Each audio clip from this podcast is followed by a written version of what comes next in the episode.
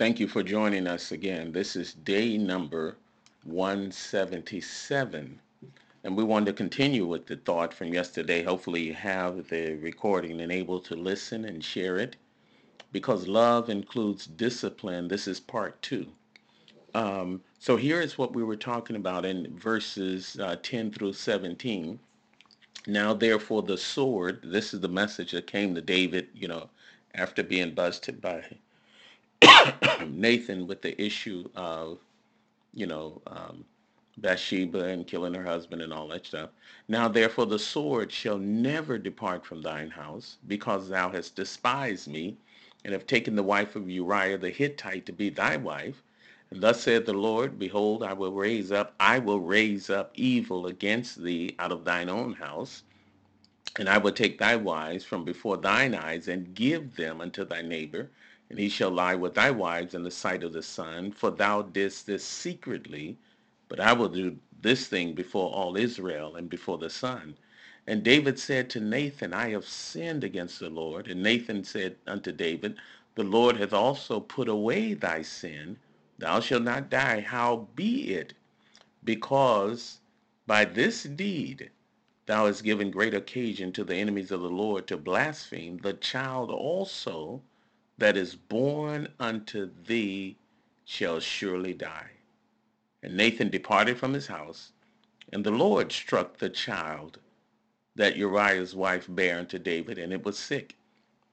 David therefore besought God for the child, and David fasted, went in, lay all night on the earth. And it came to pass on the seventh day that the child died. Listen to verse 20. Then David arose from the earth washed and anointed himself, changed his apparel, and came into the house of the Lord and worshiped. Did you get that? See, the strange thing about our experiences on earth is that we live each day with a focus on time, months and years, and that's something we must do, right? But when it comes to death, we are to look at it from an eternal perspective. And again, I don't have all the answers here. I'm just trying to share with you what I sense is true based on how and what I see in the Word of God and the overall principles. When you accept Jesus as your Lord and Savior, at that point, right, you receive the gift of eternal life with Him. This is an amazing gift that we receive by faith of eternal life with Him. Although we are to properly number our days to use them wisely, we also have to understand that the real measurement of what is good and bad depends on eternity, how it ends up in the long run, right? Death is horrible. Death is an enemy to our purposes on earth. But from an eternal experience, God settles everything during eternity that was not allowed to finish in time. The child died as a result of David's actions. The child didn't do anything wrong. Right? So someone would look at this and say, hey, hey, look, look, look at this. The child, the baby didn't do anything wrong. We have to admit the child didn't do anything wrong. There are things that God does in this life that boggle the mind. The only way God can allow death to take place like this is that he must have a way to make it right during eternity. I can't prove it, I can't explain it, but I see the pattern throughout the Bible because God talks about how he loves justice. He loves mercy. See, the maximum punishment for King David was not the death of King David. The maximum punishment for King David was the death of the child. The innocent one died, and David had to watch it happen in real time. Man, what do you think hurt David the most? The public embarrassment, the public shame, all of his business out, or the death? Of, his, of an innocent child.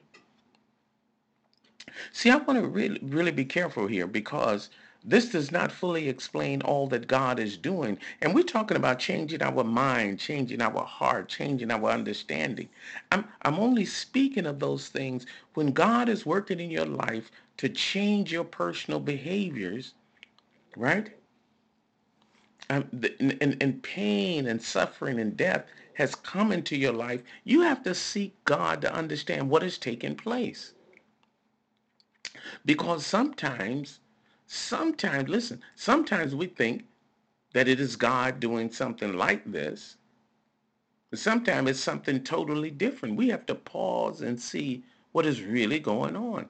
That's really what I'm I'm talking about here. When life gets difficult and painful, don't just automatically react as everyone else does.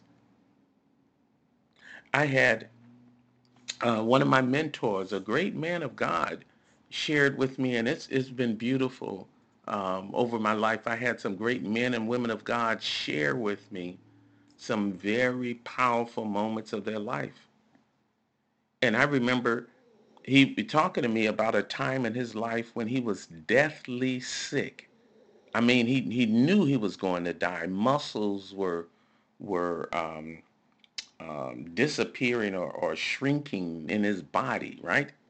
and, and later showed me his hands, you could see where some muscles never came back. I recall what he was saying. He knew he was going to die. He had prepared his life and his spirit for death, got everything in order between him and God, but he lived. And after living, he got off track with God. He told me there was a part of him that believed, listen to this, that it would have been better for him to die while he was prepared than to continue to live and mess up. Now, I don't know if that part is, you know, correct or not. But one of the interesting things about it, he messed up and he got right with God again. Somehow in all of that, he got back to the heart of God. See, I do know that my friend had an eternal perspective about death whatever, listen, whatever you have experienced in this life, whatever you have lost, and however pain has come your way, what am I saying? Don't leave or walk away from God. And if you do, if it gets so painful that you turn your back on God and you say, I'm not going to trust God ever again, blah, blah, blah, blah, blah, blah, whatever it might be, I, I, I am saying let there come a time when you turn back to God. And I am praying for somebody.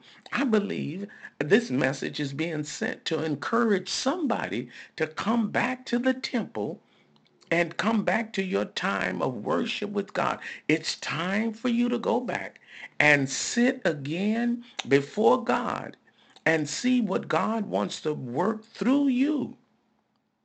It's time for you to live with God again.